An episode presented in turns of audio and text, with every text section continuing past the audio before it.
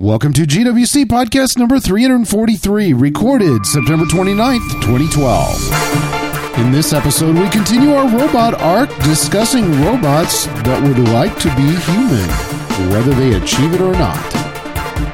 But first, your hosts, three unrepentant sci fi geeks. I'm Chuck Cage, and one day you end up a big evil, you know, crap bag. and with me, Audra Heston If I had a nickel for every time I got boned at the Eye of Jupiter now. and Sean O'Hara. I shall fart confusion. Our mission enjoy new science fiction, fantasy, and other cool stuff every week and share the experience with you. Oh, yeah, and have some fun in the process. GWC is brought to you largely by the generosity of listeners like you. It's your donations that keep us going. For more information on how to donate, visit galacticwatercooler.com slash support. And the fine folks at audible.com. Visit www.audiblepodcast.com slash watercooler for your free audiobook.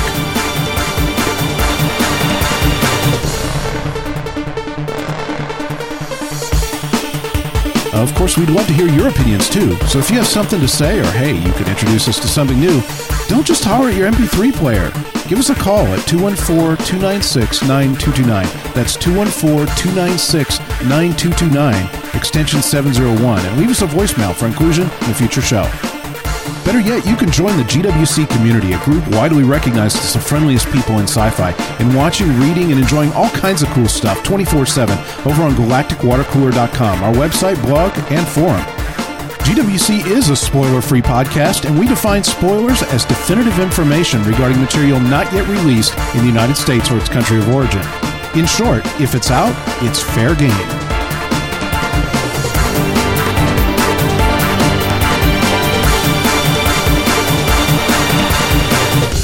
Welcome back, everybody. Welcome to the world of tomorrow. Shut, Shut up, up, Terry.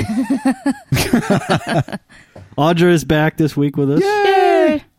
So we don't they don't have to suffer through us trying to do the Audra thing. We did your news thing. It was not good. It was like, yeah, it was shit. It, it- it was bad. It's like that moment in Goldeneye when he's like, I'm "Who's sorry. strangling the cat? Strangling the cat? That is my mistress, Irina." You know, yeah. Up with that cat.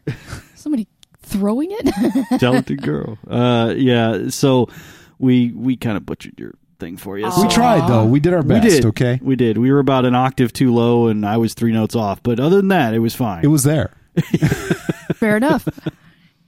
It was there. Okay, so I know this will be a, I we can do news and such, but I got to say on Tuesday I went down and I picked up Avengers, of course. Now, did you? Uh, okay, now knowing you as I do, I know that you just didn't go down and pick Well, up Avengers. Here's the thing. So, you know, I, I actually, I think I posted the Facebook or something, but I, and we talked about this about how annoying it can be to try Sure. to pick which one. Well, uh, someone on Facebook was cool enough to send me an awesome, like, rundown.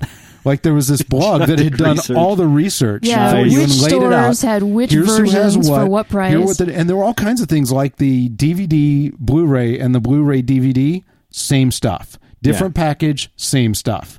And they're different prices. Like yeah, they are. the DVD Blu-ray is cheaper than the Blu-ray DVD.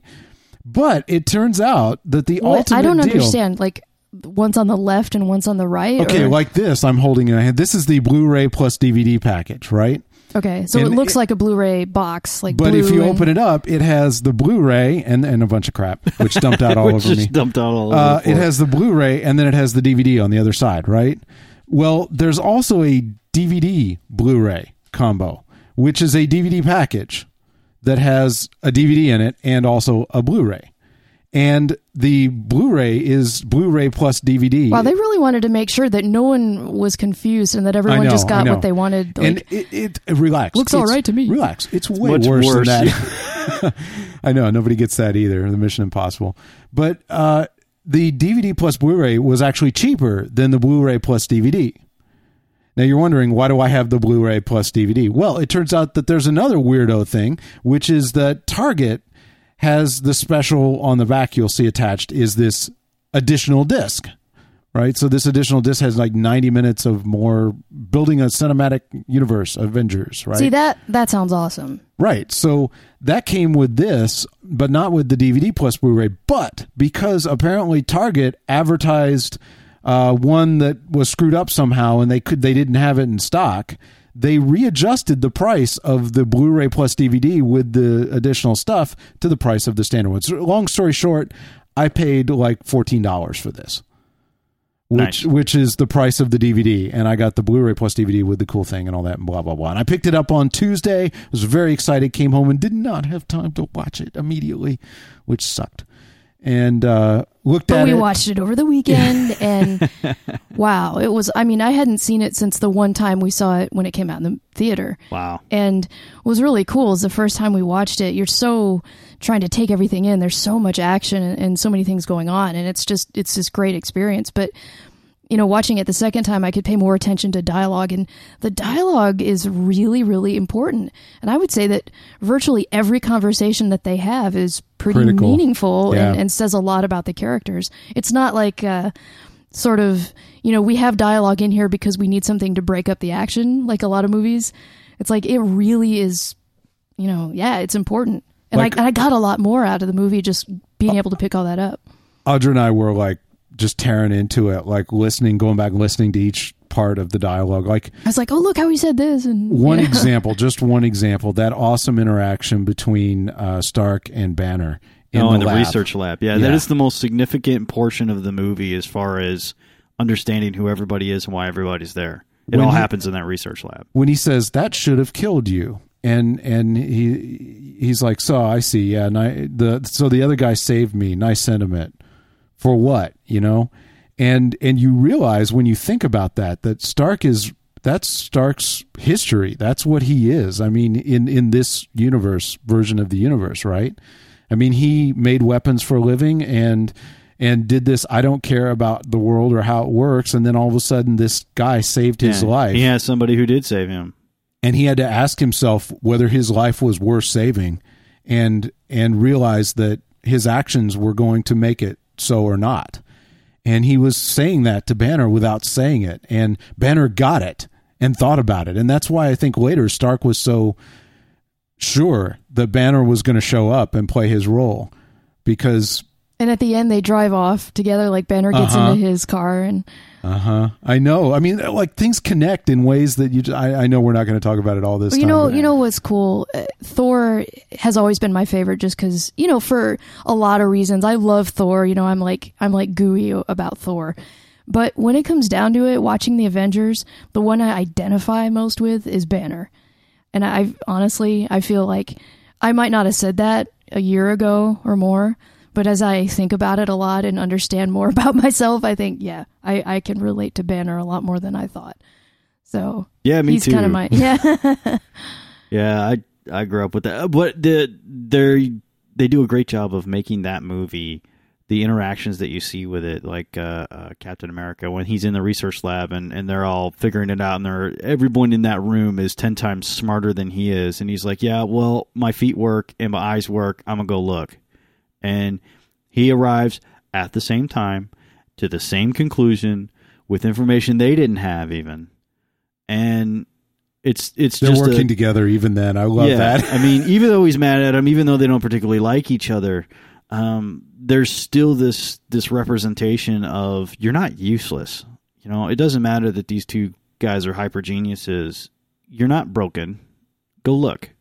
And it that was- whole interaction when he's like, "So tell me, what is Phase 2? And he's like, "Well, you know, we did." And then he walks in, let me tell you what phase and two like, is. "Poof," drops the the the you know the Hydra weapon, and is like, "That's what it is." He's like, "Look, we collected all the stuff. You know, it's not that we were." And and and Stark is like, "I'm sorry, what were you lying?" Oh yeah, to Fury. And he turns around the monitor and shows him the thing he was going to build, and it, the whole thing is just boom, boom, boom like that. And the first time you see it in the theater, you don't get all that; it just blows by. You and know? you realize that you've assembled the smartest and most proactive people available on the planet. They're not going to be fooled by a, cordy, a corporate party line. No. You know, they are they are way more intelligent than that, and you cannot lie to them in that way. They're most of them are built not to accept the the truth, even much less you you lying to them. So that's not going to work out for you. And I think Fury at the end realizes that. You know, Yeah, and that's the the transformations of all these characters.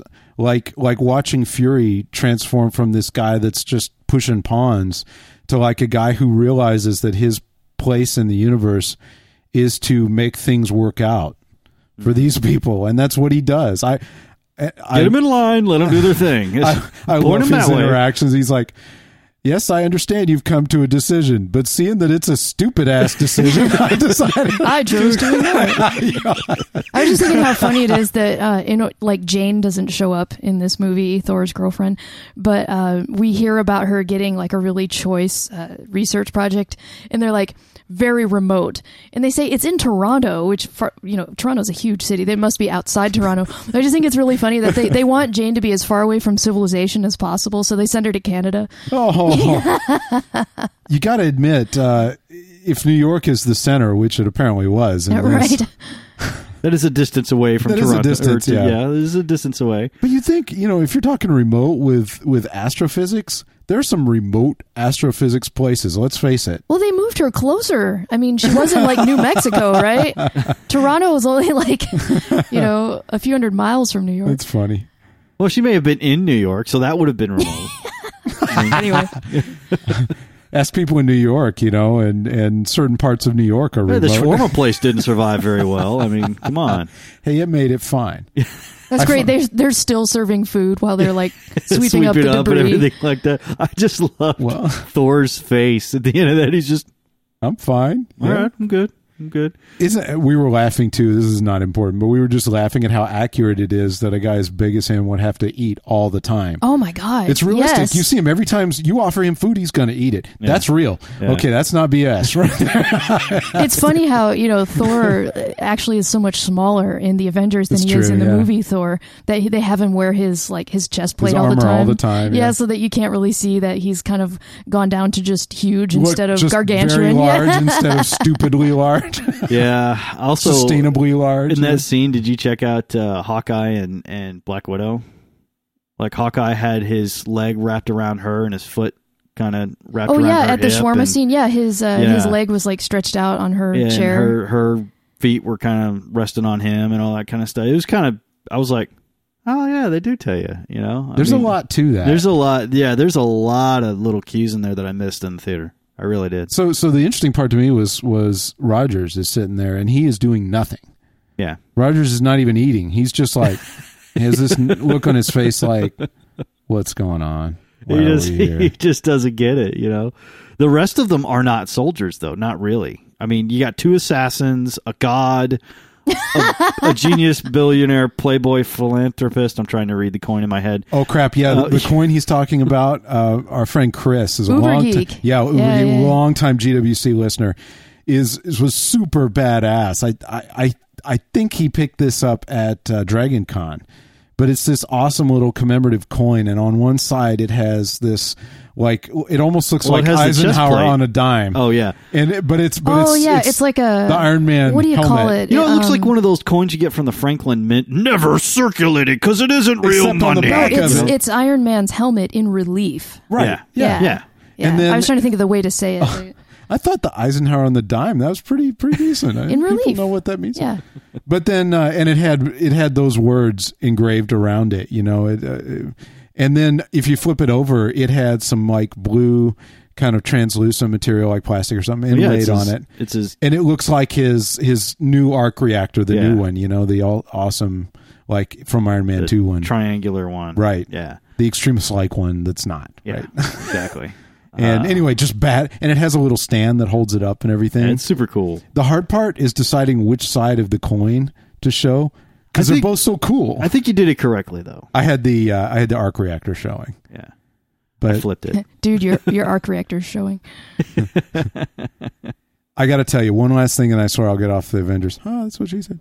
Um, is that My wife did kiss and Jake Giles. Giles. I, that scene with uh, with Rogers and Stark when they figure things out is one of my favorites in the movie. I it almost blew by me in the theater, and when when Stark reacts to Coulson and essentially is like he shouldn't go in on his own, it's his fault, you know, and I'm being vague on purpose, and and then you know that's his reaction to that, and then the reaction you get from Rogers is like uh, He's a good man, and we lost was a good doing man. his job, yeah. and and you know because that's how he makes himself okay with this. Well, at least he was doing something important. He do know? he was doing what he believed in, the way he he thought he could do it, and it worked. You know? And then he tries to be nice to Tony. He's like, "Is this the first time you've lo- you've lost a soldier?" And you and you see Stark's reaction. We're not soldiers, you know, because that's pretty critical to him. And that leads right into they they join at that moment, and it's the second time they do that. Right, the first time is when is when the uh, carrier gets attacked. yeah, Put on the suit, yeah. and then the second time is here, and it's my one of my favorite parts of the whole movie is when Stark is like, "No, no, no, this was per." He looks at the at the stain, and he's like, "This was personal." He's like, "No, no, no, no, this was personal. It was his intent," and he he unfolds it all, and then he gets to that awesome moment that kind of ran by me in the theater where he's like. He's a full full tilt diva. He wants, you know, uh, he a wants giant this. monolith with his built name on the side of a- with his name. Oh, Son crap. of a bitch. you know, the one thing Audra and I were talking about this, Stark is a real asshole. Yeah, He really is. He is really broken in, in a bad, bad way. But you know what's really cool about him? He's willing to fix it. Mhm. He always is. And I think that's something, you know, that you can all that we can all aspire to. You know, we make a lot of mistakes, but no matter how many mistakes you've ever made, the best thing you can do is try to be eyes open about it and fix it. Mhm. Do your best to make the right ones going forward. Anyway, yeah. And Stark's big on that. It's kind of his theme. he's got a lot to work on. So I, we could have movies with him doing that for a long time. yeah, a couple of them. You guys ready for some news? And now, Galactic. water cooler news, updates, upcoming stuff in general, and anything else we care to talk about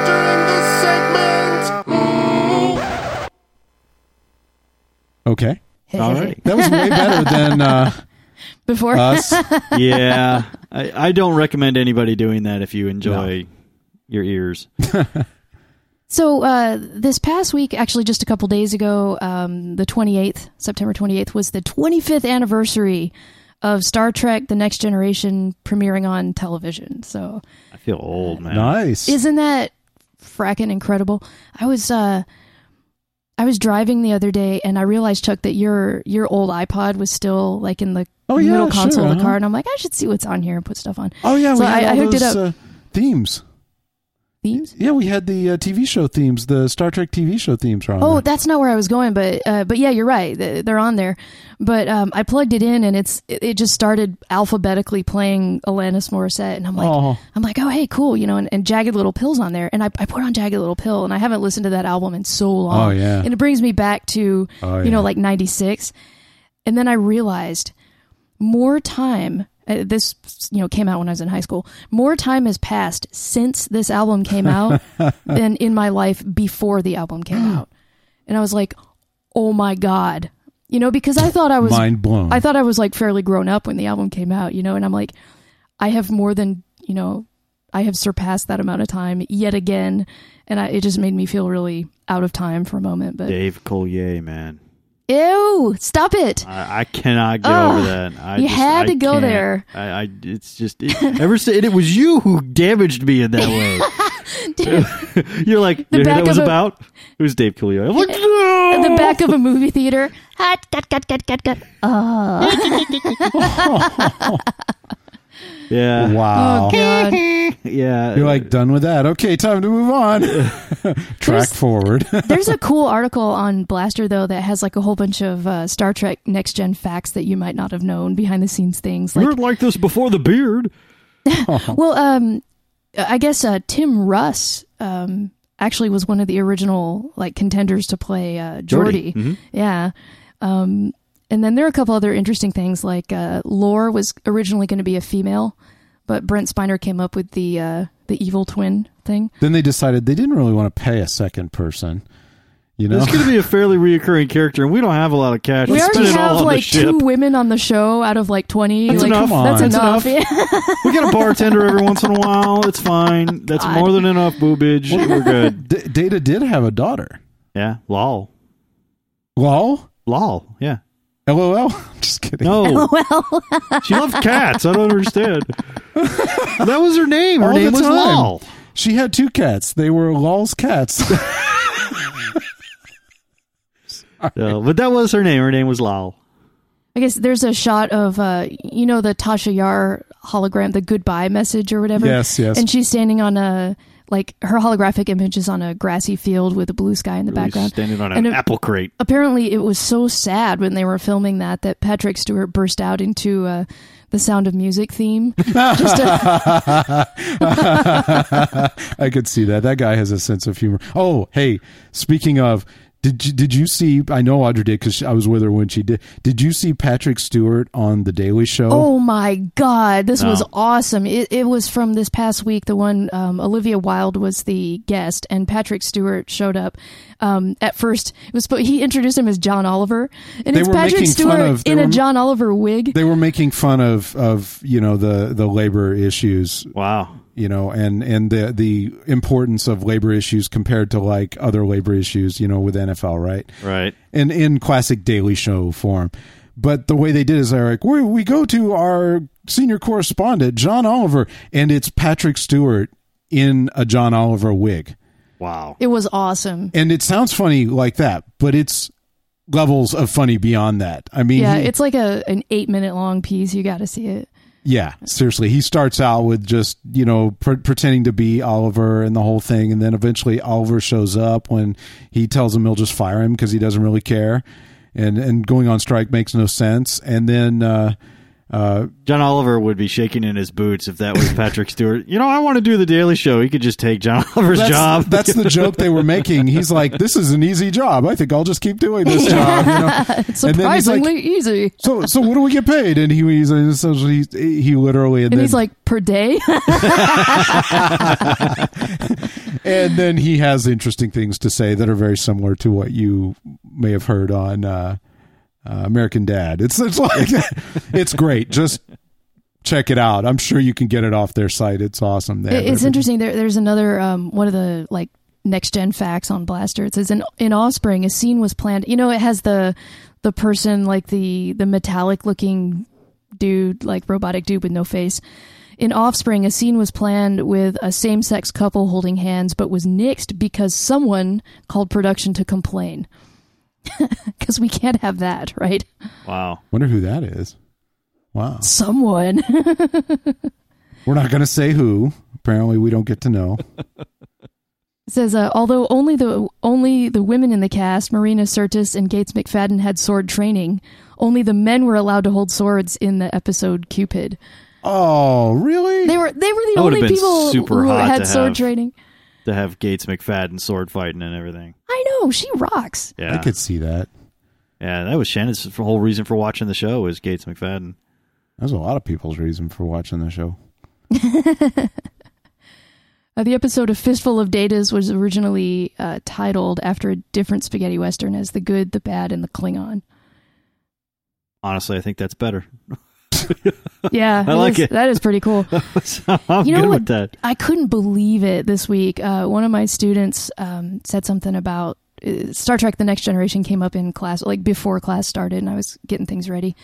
And uh, he, uh, let's see, somebody was talking about Brent Spiner, and they're like, "Hey, that guy from Warehouse 13 is the used to be on Star Trek." And I was like, "What?" And they're like, "You know Brett the Spiner. yeah, I was like, "Do you mean Brent Spiner?" And and uh, this other student's like, "Yeah, that's the guy, the the black guy who had the red thing on his eyes." And I'm like, "No." no. What? And he's like, "Well, that's Data, isn't it? The black guy with the red thing on his eyes, isn't that Data?" And I'm like, and I just like, I literally face palmed. I was like, Worf's the no. brown one. the other one's like, like no, that's uh, and he's like, yeah, LeVar Burton played Data, and I'm like, or he called him Burnton or something. He played Data, and I was like, oh my god, I have to leave this place. Get me out of here. I was listening to Soundgarden the other day, and somebody came in my my little area there. They're like, "Hey, that's cool. Who is it? I'm Soundgarden. Who's that? Get out. Just, What's a sound garden? Just leave. I don't want to What's know. the sound garden? It's something mommies and daddies listen to. Out. Yeah. You realize that their uh, one of their albums was released before that they were you know before they were bored, and you're like, oh man, you know, Oh, yeah, they don't know who Red Hot Chili Peppers is. You know, none of that Red stuff. Hot Chili Peppers. Uh, I don't know. It, it seems like younger people know them more than others because they still they're still touring and stuff. And- Anthony Kiedis is still rolling around in a sock. Wow, one for his tooth, one for his schlong. Um, that's funny. so the uh, the Dredd released this week. oh yeah, The Dredd, did you see it? I did not. Oh. Apparently, nobody saw it. Ouch. Uh, it did. Uh, let's see here. Friday two point two million. Saturday two point four Oh, million. The my- weekend six point three. Oh, wow. Oh, I, I, that's painful. maybe this is blasphemous, you know, for the comic and everything. But you take one of the most handsome actors in existence, and then you, you like, you cover don't him show up. it to me? It's just a giant tease. Yeah, apparently Lionsgate uh, was leading with the Dredd 3D thing. It didn't work out well. Uh, there's um, they their problem was, and this is what the studio's saying, is they forgot that Nobody you- cares about Dredd. if you do a movie, you know, I, I relate it to kind of like So Pirates of the. Caribbean. It's like nobody can find the island who hasn't already been to it. If you market it completely to fanboys, don't give any other explanations of who Dredd is or why you'd want to see him. Don't, you know, you just give the teaser trailers where you're showing Dredd blowing a bunch of people It away. and was stuff like marketed that. that way to people who already knew. You don't know why you want to go see this if you've never seen this series. so they the IP before. overestimated the cult fandom of. I think so, uh, and that's what the the the studio and Or the wallets of, the of the execs cult and, and a lot of people are saying, "Look, you didn't really you expected us to to bring it in from the the old movie and the new fanboy stuff and and all this stuff, and it just it just didn't happen. So it didn't do well. Uh, it is not to say that the movie is bad, but uh, it's just people don't know who Dredd is or why they should go see him. It opened sixth. You know, Holy you know crap. what open that I want to see actually really bad is Looper. Yes, Um, I've heard much that it's good. a lot of Uh, good things. Joseph Gordon-Levitt was uh, the guest, the host on the uh, the season opener of SNL, and Chuck and I had a great time. He was awesome. he really worked it, man. He was in like every skit almost for the whole night, and in between live skits, they had video skits with him in them. He was you know, really busting his ass. yeah, it was he was. He's a hardworking guy. Um, but I, I, I want to see good Lou sign. because yeah, yeah. It, and I heard that his impression of Bruce Willis is pretty uncanny. A young Bruce Willis. I could see that he's actually pretty talented. hmm I mean, uh, and honestly, you you have a lot of Bruce Willis material out there to to go from. Yeah. So talented plus hardworking generally equals good stuff, if at all, if you're going to get it. So One one might assume so. so yeah, I'm I'm looking forward to that one. I'm also looking forward to uh, Cloud Atlas. Oh yeah, yeah. Oh, we talked about more. that. That's going to be insane. hey, I, I, you know, they've been doing press for that, right? And you've seen a lot of the noise about it is that uh, is that both Wachowskis are doing the press. Yeah. And I think that's really cool. I, I'm not going to go into that because I don't I don't think it deserves a lot of commentary. I'm People just are making noise about that. the short version, you know that Yeah. that one of them had a sex change, right? Yeah, yeah, yeah. And after that, they did. That's uh, why they're she not did refer- not really do any press. Right. They yeah, did and none. now they're they're doing press. they're doing press Yeah. together, and uh, and It's Lana, right? It's Correct. Lana Wachowski and. But yeah, I mean, so they're not referred to as the Wachowski brothers anymore. They're referred to as the Wachowskis. bottom line, I'm just really happy that they're out and doing because this is obvious. They're, these are incredibly creative people. Yeah. and I, I it'd be really sad to see some social garbage get in the way of really creative, awesome stuff and the promotion of it. So I only watch movies that are created by two dicks. this movie Yeah. has not enough dicks behind it.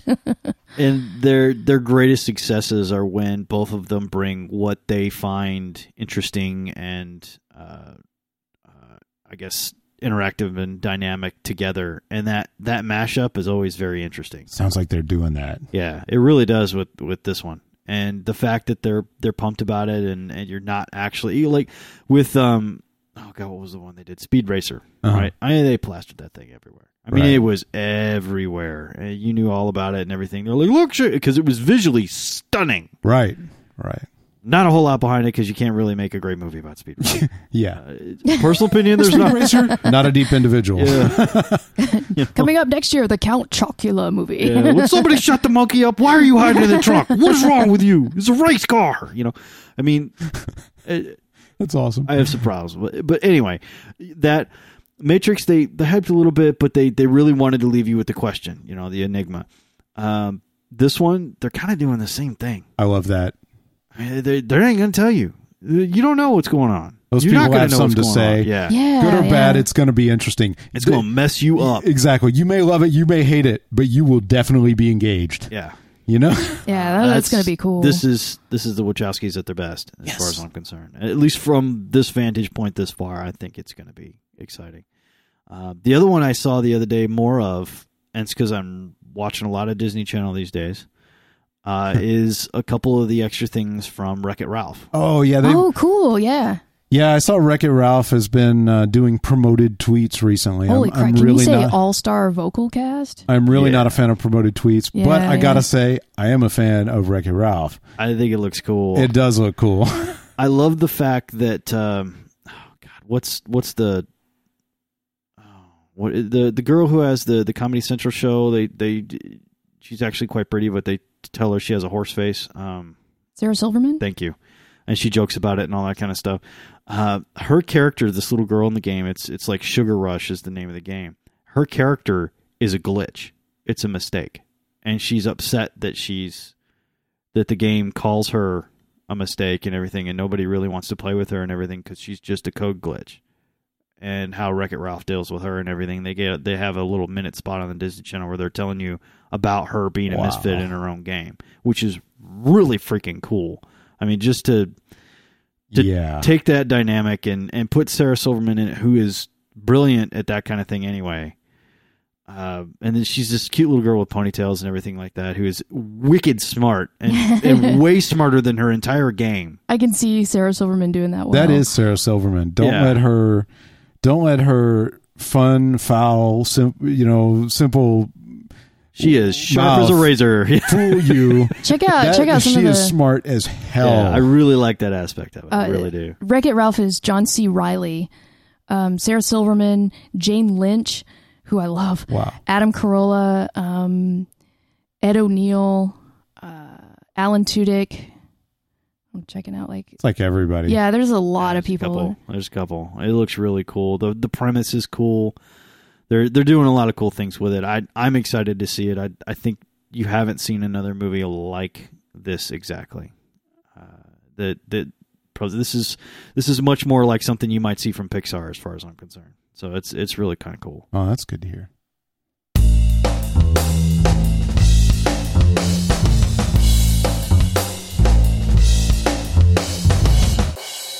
So with Audra back, we get to continue our robots discussion this week. Hooray! Robots.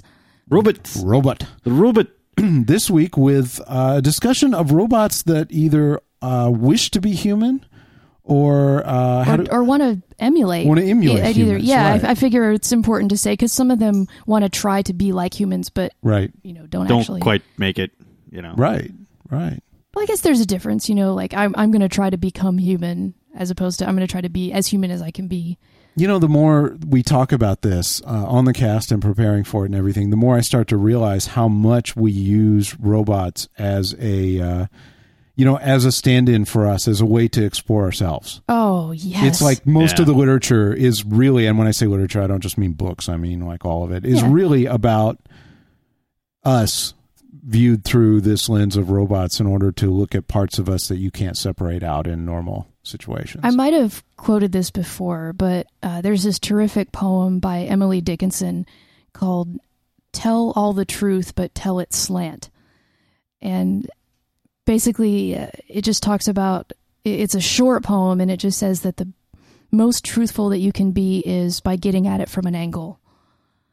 And it always makes me think of like in the night sky, if you're kind of a backyard astronomer and you'll try to look at something, sometimes you'll look at a star or something straight on and you can't see it because of the natural uh, blind spots in the human eye. True. And Your sometimes, peripheral vision has better night vision than the center. Mhm. yeah, and sometimes if you look, you know, kind of away, like aside. Freaks you out when you're a kid. Yeah. Yeah, if you look kind of next to the thing you're trying to look at, you actually can see it better.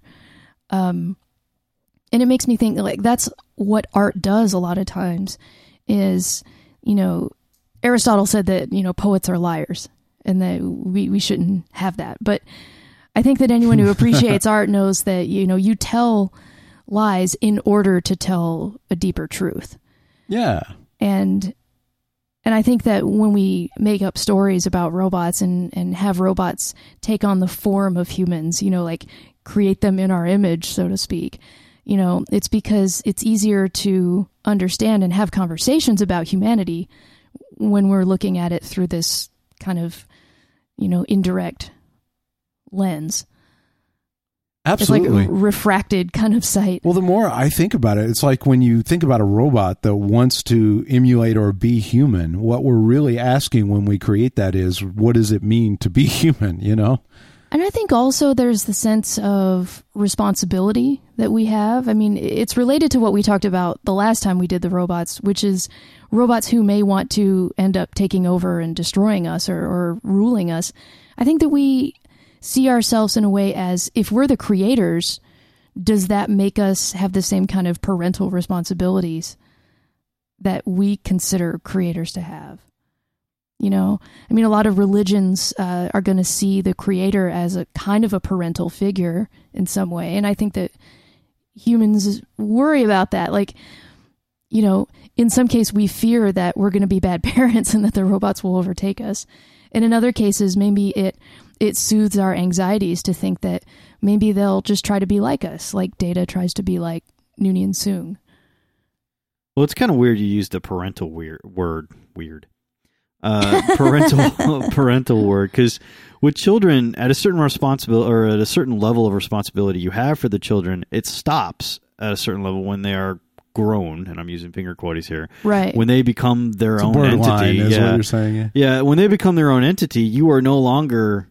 I mean, they will always be your children, but you are no longer responsible for all their actions. They can, if you did your job as a parent correctly, they can think and function and do things on their own.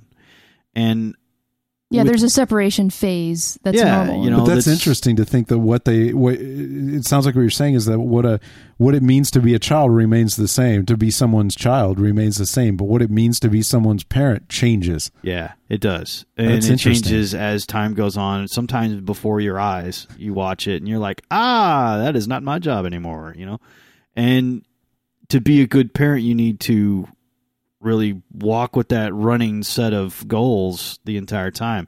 And with robots, almost all the time when you see the robots rebel and when you see them kick back against us is because we've done a bad job of parenting if you want to look at it that way. You know, we've tried to kill the child or we've tried to incorrectly That's bad parenting, That's bad It's parenting, you know. or we have kind of an Oedipal fear that the child will try to kill us. Right. Or we don't want them to do like uh, as a parent you want your child to do better and be better than you. Uh, in the case of robots and stories many times we do not want that at all. Uh, and good point it is it's difficult because you want to to apply that same kind of thing to them but at the same time you want to get all the benefits from it and have them gain nothing a lot of times and Yeah. it's it's difficult That's the point that Lore makes with with data, right? Which is that they don't want you. They want you to. They like you. I mean, honestly, they kind of call it. He kind of calls him an Uncle Tom, right? He's like you mimic what they want you to be. Oh, Talking Oh, Lore to data, calls Data yeah, this- yeah, Lore calls sellout, data, yeah. yeah, says you should. But I mean, he's like you're not being what you are. You're being. You're trying to emulate them, and what you are is different than them and he says better, and that's where I disagree. But and that's why he's a douchebag. yeah instead but it of, is different But but if you stop there and say, you know, in a way that is a problem because Data is not human. He is different. There there's no nothing wrong with taking the best that humanity has to offer where they overlap, but he has to be himself, you know. And by limiting himself to being what Geordi is, maybe isn't the best thing for him, you know. And it works you know the other way too you know uh, if you look at uh, bicentennial man bicentennial man desperately wants to be more than he is he is when he is first uh, aware he is very limited, and he knows that. And he has a limited sense of the world. He has a limited sense of things he can do. He has his knowledge is lacking almost across the board, and he aspires to be. For him, it's not necessarily something that he already is. It's something that he is becoming. Like Data really doesn't change as far as a, a physical and emotional thing. I mean, a little bit on the emotional side, but everything. But Data kind of remains the same. Just tries to come to grips with who and what he is. Uh, if you go with something like Bicentennial Man, Bicentennial Man has this great 200 year arc of arc changing. of changing and Yeah. becoming what he aspires to be. And he, he does achieve that goal. And it's uh, well he does. I mean he dies 30 seconds afterwards but he does achieve it. And but the thing is you realize that the legacy in the world he left is different than when he began. And he doesn't necessarily mean to change it for other people but through him changing it for himself he changed everything else around him. That is probably one of the few stories where a robot ascend, you know, ascends to being human, so to speak, where it works out for everybody involved. You know, I, how we were talking about the way that um, the robot stories help us look at ourselves. It's so interesting because I've seen so many stories like that where the robot, like you, the word ascends is appropriate because we see that, you know, like in iRobot, the movie, you know, these helper robots are supposed to, well, they're kind of a serving class, but we always think of it as the more human you like, or the more human you are like, the better you are, as if humans are naturally superior. And maybe that's true, you know, if you if you create a machine, you know, a human uh, creation where it's just these kind of programming things. But it's also interesting the way that we make assumptions that if something is more like a human, it's just better than being less like a human. Like, you know, an analogy would be like animals. A lot of times we, we give more value to the animals on Earth that display more human characteristics. Like, we really like animals like dolphins because dolphins have a lot in common with humans, you know? But like other sea creatures, we don't give them as much affection or respect or, or try to protect them as often because they just don't remind us of ourselves. Fine example is uh, Carl Sagan made the argument about the Heike crab in uh, Cosmos. He said, "Look, it, it looked a little bit like a face on the back of this crab's carapace, and they threw it back because they didn't want to. You know, they they had a connection with it that had nothing to do with them, but still, to humans, it reminded them a little bit of themselves. And today, you, I mean, they're all over because they still won't fish them. so interesting. Um, but I can't help but you know wonder if some of it isn't a little bit of self-congratulatory, like patting our own backs. You know, like we'll create these robots and we'll be so good at creating these robots that we'll teach them how to be like us, and it's almost this kind of arrogant, like we'll we'll school them and allow them to have civilization like we have and to have the values that we have because just the assumption that everything that we do is the right way to do it you know? And and i'm not i'm not trying to be cynical but um but there's this episode of red dwarf of all things right there's this episode where Kryten transforms into a human and then so it's cool because uh, what's his name in place Kryten just gets to be like himself without the suit Robert Llewellyn. yeah, Robert Llewellyn.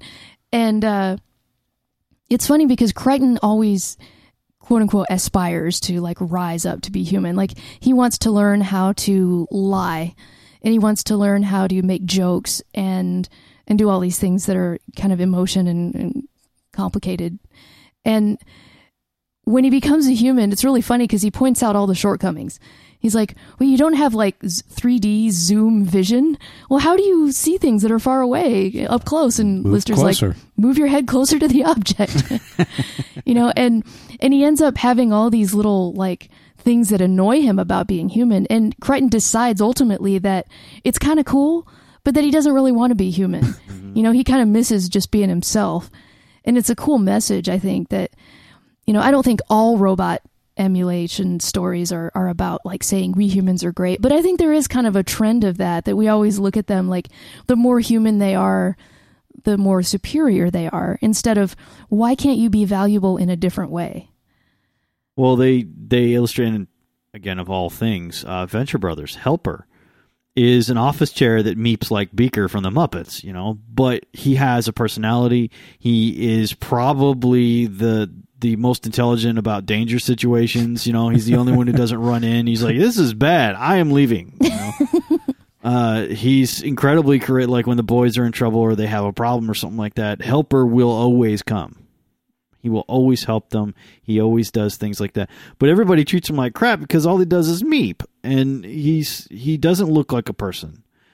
Whereas you take somebody like C3PO, he looks kind of like a person.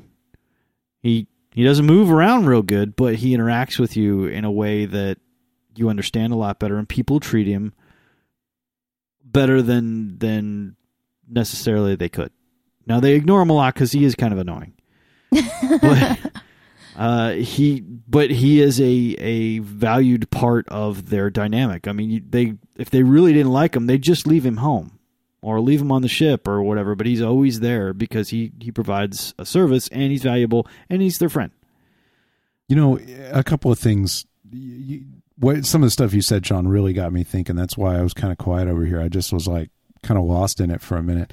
You know, you, you brought up Bicentennial Man, and I think one of this really ties into your discussion just a moment ago. It seems like uh, so many of the movies are about the robot in this in this lesser position, trying to trying to rise up to humanity.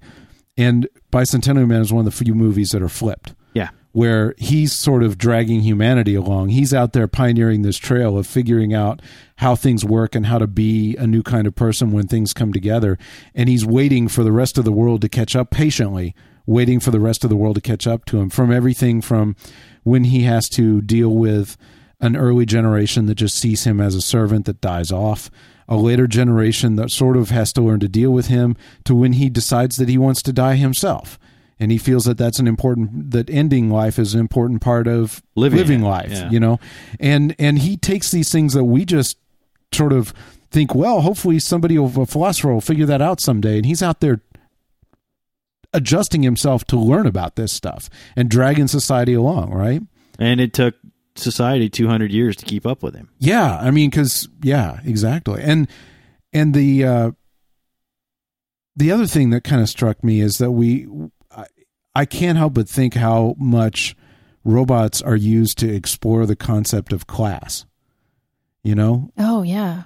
Because if you think about it robots are the ultimate like proletariat right? I mean they're designed to work and we don't expect them to do anything but that. Everything from uh, from the episode of of next gen where data is given command to the ship and and the asshole under him can't accept that. Because i mean he can clean things and he can he can even uh, be, do parlor tricks but don't you dare make me expect to take an order from him because i'm in we're I'm a- humans and I we're am in a charge biological human, and therefore I'm better. I'm in a different you know, class, you know. Yeah. Right. It's the ultimate. Or like the doctor in Voyager, you know, at first, Oh, yeah. they haven't even created him so that he can leave the sick bay. right, and they because use him as a as, to his model to clean. Uh, what do they call him? Well, on Earth, yeah. yeah, to clean fuel tanks that are dangerous to go into. Yeah, when they replace and, and upgrade that model, they use all the other ones, like the one that's still on Voyager out in the Delta Quadrant. They use all the other ones to just become cleaning. And they have desires and their own hopes and dreams. Like there's that cool like Beowulf episode. I don't know if you ever saw that, Sean, where the doctor um, ends up living you know i think i can't remember if it's on another planet or what but he has this adventure with this kind of uh, ancient society that's very much like beowulf and he gets a name he actually earns a name by heroically protecting Wow. some people and No, I guess I didn't see that. It's cool, yeah. yeah and he doesn't hang on to it he he like lets it stay in that experience but it, it talks about the value of a name and how he's just called the doctor and you know eventually he pushes and says look i i want to be able to move around outside the sick bay you know well, they get him that emitter that he wears on his Yeah, shoulder, the- like you guys are wearing your emitters now. But at first, he can only awesome. talk to them from this little screen interface. And th- when they're on the bridge, the doctor's face will pop up on a screen from the sick bay, and they shut him off. Like Yeah. they don't want to hear him talk, so they just. Yeah. exactly. And it's they they do a lot of that in sci-fi. I mean, they they devalue the robot so that they can show you how it feels to be devalued yourself.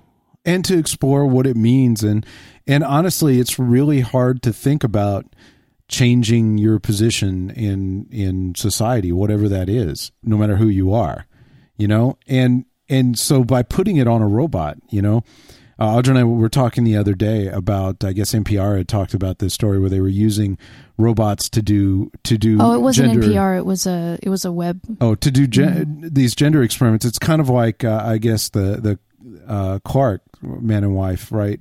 Back in the 30s, 40s, 50s, did experiments with race where they would show kids dolls, you know, and they're identical except one's black, one's white, right?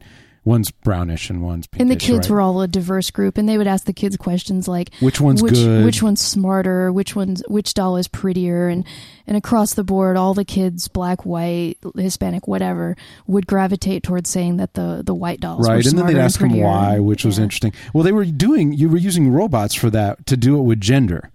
Like they would give these robots that are identical and do identical things, right? Except one of them has long hair and is pink and stuff, and one of them is short hair and, and so on. I think the hair was the only feature that was different. One, yeah, one robot was given like a short hair feature, and one was given long hair. And then they asked people questions like, which one is more capable at One this robot scale? had glasses. You know. one had a mullet. and it, it, and they asked That's the questions, redneck robot right there. And they showed that uh, again across the board. Um, you know, all the people who were asked, men and women, attributed things like um, better social skills and cooperative abilities and things to the female looking robot. And then the robot with short hair, they said it would be better at technical problems and, you know, Yeah, and it was you- just like, wow, really? And Which it's is- the same robot. which you know, is scary because both of these expose and and It's they a robot. and, they, and they've been replicated recently. So a lot of people like to point at those and say, "Oh, they're old; they wouldn't happen again." But it does, and we have these kind of things built into us. And and the only difference is is that I think you know we can try to deal with them or not, and that's that's our choice. But anyway, my point was is that you use robots for that. And that's what we're talking about here. We're talking about using robots as stand-ins for us in fiction in order to look at how we think and what we do. And it's like a it's it's a very creative way of exploring those things, you know? There's a uh, there's a factory in Illinois somewhere, and I don't remember where who who it was. I, I can't remember if it was auto manufacturing or some kind of tech manufacturing. It's some kind of big thing, and they've got this big robot arm, right? And it's computer controlled, and it, it does all its stuff, and it does I don't know 500 different types of motions and things, and uh, you know it's it can reach halfway across factory. You know, it just grabs parts and does some stuff. Well, people kept you know running into it or, or breaking it or, or stuff like that. So what they did is they painted the entire thing pink and put a uh, a ponytail on the back of one of its of its articulate things and then gave it a name. And I cannot remember the name. Holy crap! People stopped running into it. And people stopped running into it, started taking care of it, started bringing a culture about it, and Wow. all that kind of stuff. I mean, just ridiculous crap, but it worked. You know, Kind of cool, also. I mean, yeah. I mean, it they says that we're. Uh, I mean, it's a flaw in one way when we attribute like stereotypes, but it could also be a strength. The fact that we're empathetic enough that we can we can project vulnerability or or needs onto something. You know, you know what the scary thing is, and it's true about all of us. Nobody escapes from this. We have these these schemas, these things that we do to to automate and move on, so we can think about more complex stuff. We all have them, and they're and built into those because it's the way we work are some crazy things, some things that don't quite work or don't make sense, and those things can be activated. And when they do, we do certain things. Like you put a you paint it pink, put a ponytail on it, give it a name. It evac it, it activates certain schemas in us that say you should take care of that, and we do it. We don't mean to. It just happens. it just happened. They We didn't we don't even know that we're doing it. They didn't even tell anybody or anything like that. They just did it one weekend just to just to have fun and see if anybody would do it and everything. Because that's the way the maintenance guys thought of it. You know, it was it was this this Yeah. you know, and They're personally invested in it. yeah, and suddenly the whole factory is, and it, it just worked like that. It was just a spontaneous thing, and every it ever happened with everybody. Just bang, there it is. And uh, it was very strange. You know, it was some kind of study, and I can't remember who. where That's it was. so interesting. I know, Yeah. isn't it? It's just weird the the things we'll we'll manage to do with that. But Or it's like the Mars rovers. You know, yeah, the, oh the yeah, way that the they have Twitter Curiosity's tweeting, "Hey, and- I Oh, ran yeah. across a rock. You know, I'm taking a selfie." Here how many go. of you? How many of you were really sad uh, Oh. when when when they stopped responding? Yeah, Yeah. Like really, like, Spirit actually, and Like, yeah. "Aw." Opportunity. When spirit, yeah, when spirit Yeah. opportunity no longer. It was like losing WALL-E. yeah, yeah. yeah. I like to think of them as just there. You know, sort Waiting. of like WALL-E, Yeah. kind of chilling, being like, "All right, well, all right." You're gonna show up Look and they're gonna have like piled everything up in neat piles and Yeah. made everything cool. Hey, we built a city. You guys need a city or anything like that? We noticed you guys use oxygen. We made some oxygen. You guys need that? You know, nice. I mean, just weird stuff. We made liquid water. Is that cool? I mean, just I love to think of them doing that kind of thing. It's sort of like WALL-E. Hey, I'm gonna take care of this while y'all away. I, you know, it's my thing. I'm gonna do that. I don't know. I Speaking just, of, did you you did see in the news that uh, that the new rover determined that there was not a little bit of water, but a lot Yeah. of water Really? in the past, like running water on Mars. Wow! Like holy crap! I know it barely got any coverage. A lot of people are making fun of that, but the speculation that those canals are actually formed by water, maybe, maybe. yeah. Big That's awesome. discoveries. Big Yeah. That's so awesome. I remember just a few years ago when they they found like microscopic things under ice or whatever that said could have been water and it was a big deal, you know. Just this idea that there was once water has a lot of implications about life. Yes, it does. I mean, who knows, you know? It could have been like Earth at one point. I wonder how much that personification. I know we've talked about it in terms of like what it did for the public and so on. You know, making giving it the feel of personal exploration of of human exploration. But I wonder what it did, what effect it had in terms of the longevity of those robots. The fact that they lasted so long, I wonder if some of that had to do with the fact that the personification of them maybe led people to Not give be- up on them. not give up on them and be more creative and and not purposefully not Yeah. set out and say i'm going to do my job No. now i mean like But maybe the engineers would be more passionate about, you know, making sure that every I was I dotted know, and every or- T crossed or something. or Yeah. finding a new way to make them last longer you know you know, Rover XB1A is not exactly as sexy as Curiosity yeah or whatever. Well, Yeah. more is at stake, and and I think that there must have been some reason for doing that. I mean, to get a whole bunch of people interested and and following them on Twitter and following and little kids and all kinds of people excited about these um, these characters, you know. They they must have known that it was going to have the effect of making people a lot more caring and maybe get people into science fields more as well. People crave interaction and they they they gravitate towards it. I mean, look at when people create I don't know, Twitter accounts for Sockington. right I mean, that's true it's a dude tweeting about his cat. Isn't there an, an air conditioning system, Chuck, at your school that has oh a yeah Twitter it's pretty account? awesome there are a lot of things people will because we use twitter in the classroom for a back channel Sure. like they display it on the wall Yeah, and yeah, yeah. you can communicate Same back time, same back channel. yeah. well nice they uh th- there there's one classroom that we're in all the time that has a really loud air conditioner unit in the back of the classroom it's like you know whenever you're trying to do anything so there's actually a twitter account called like cb3 air conditioner and like AKA. Whisper. and they will they'll it started out where it would say things like whoosh you know when it came on in the classroom but the thing is is everybody distributes the account around so almost anybody can tweet from it so it's entertaining sometimes it will join the conversation which is pretty funny like it'll make a, a valid point about the, the thing there, This is my third time through this lecture, and I think this. exactly. There's also uh, a fly that you see a lot in there every now and then, and uh, and somebody created an account called CB3 Fly, and it's a picture. Its picture is like a picture of a fly, and and every Everything's now and inverted then. from the ceiling. Oh no, it gets better. Every now and then, it'll make fly puns. In in Oh its, yeah, something about like I can't remember, but it was. It was using a big word that's actually like a part of a fly or something, and you had to it's look like it up. I muska I muska made a mistake or something. yeah, like yeah. and then uh, every now and then its profile picture will change to like some fly related thing that's like it's a fan of. You know, it's entertaining. It's fun. People have a sense of humor in my classes. Like a picture of just Jeff Goldblum's headshot. yeah, yeah, exactly. It's like you know, half as the fly. He's like, yeah, Terror movies, just a fly swatter rack at Walmart. It's awesome. Well, I have had so much fun, you know, just talking about the different robots, like robots thematically, you know, and we've got more to come with that. Um, there's so much to say, which I love. You know, we can bounce around and I'm Oh, having yeah. fun with this. Oh yeah. Oh yeah, I am looking forward to more discussion on robots, and we have some more coming next week. Uh, Yeah, yeah, one that I know that Sean already has some in the queue for uh, robots who want to be your friend or or who you would love to be your friend. you Oh know? man, yeah, Hell yeah. R2-D2, Oh yeah. WALL-E, WALL-E, come on. Bumblebee. Bumblebee. I want, I want Bumblebee. Plus, you get transportation with Bumblebee. That works out for me. Yeah, I mean, the, the drawback being that it might be busy. yeah, yeah. I mean, with an astromech droid, I mean, it doesn't come with an X-wing, but Well, we could assume that it does. You I could build one. fine.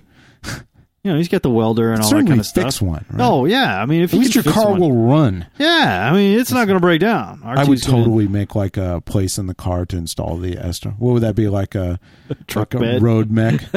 Road it's not really an Astro mech because my car is not really Automech. Ter- Terramech. Automech. There you go. Terramech. Terramech. nice, nice. But anyway, we should wrap up. Audra, you got anything to add here? At the end? No, no, that was pretty much it. Just uh, just having fun with this. So Hell yeah. looking forward to uh, more robots and then uh, down the road uh, some Halloween stuff.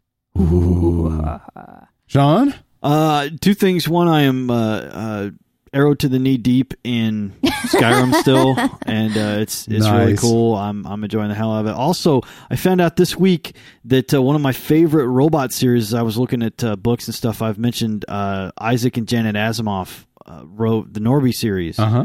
Uh, I found out that they kept writing them after I quit reading them from the Scholastic program, Oh. and I've only read four out of twelve. Oh, sweet. So you got some stuff queued I've up. got some stuff I'm I'm heading out to do and uh, get some more stuff. So it's really really cool. I'm very excited about it. they have those at half price all the time. Yeah, I'm I have seen tons excited. of them there. Very excited. I thought there were only four books, and I have the two omnibuses that they did of them, and I found out that there's like six or eight more. So I'm super excited. That's awesome. Super excited. Hey, isn't it Gundam month next month or something like that? I don't know, but that's really cool if that's the truth. I heard. I think that's the case. I heard people complaining on Facebook that that it was Gundam month, or either it was or it was going to be, but they didn't have anybody around them that knew what Gundam was. Oh, Ah, I love Gundam. Yeah. So And nobody I know has well seen then we'll it. we'll talk about it here, and and that's, That's the Robotech. that's the role that we No, will no, no. fill. No, I mean like people who turn to GWC to have. You oh, know, I'm with you. No, no, no. I've seen a tiny bit. okay. no Yeah, one very in my real world knows what this is. GWC knows what it is. GWC knows what it is. Well, Really thanks for listening, everybody, and uh, we'll see you next week. On behalf of everyone here at GWC, thanks for listening. And thanks to all who make GWC possible, including producer Soleil, forum moderators Badgerspoon, Pike, and Frack and Talos, GWC Book Club Maven Casilda, and tech guru Juan Drew. Remember, if you'd like to share your opinions with the GWC crew and listeners, you can call us anytime at 214-296-9229, extension 701. You can also contact us via galacticwatercooler.com, our website and blog. But you should really spend some time over on the GWC forum. GWCers really are the friendliest people in sci-fi. And we're always rewatching or group reading something fun. You might even find a GWC meetup somewhere near you. GWC is funded by advertising and by listeners like you. For information on how you can donate, visit galacticwatercooler.com slash support. Finally, special thanks to Ferris and his friends Encoder and Jim Minadeo for GWC's sweet theme music. For more Encoder, visit them at myspace.com slash encoder.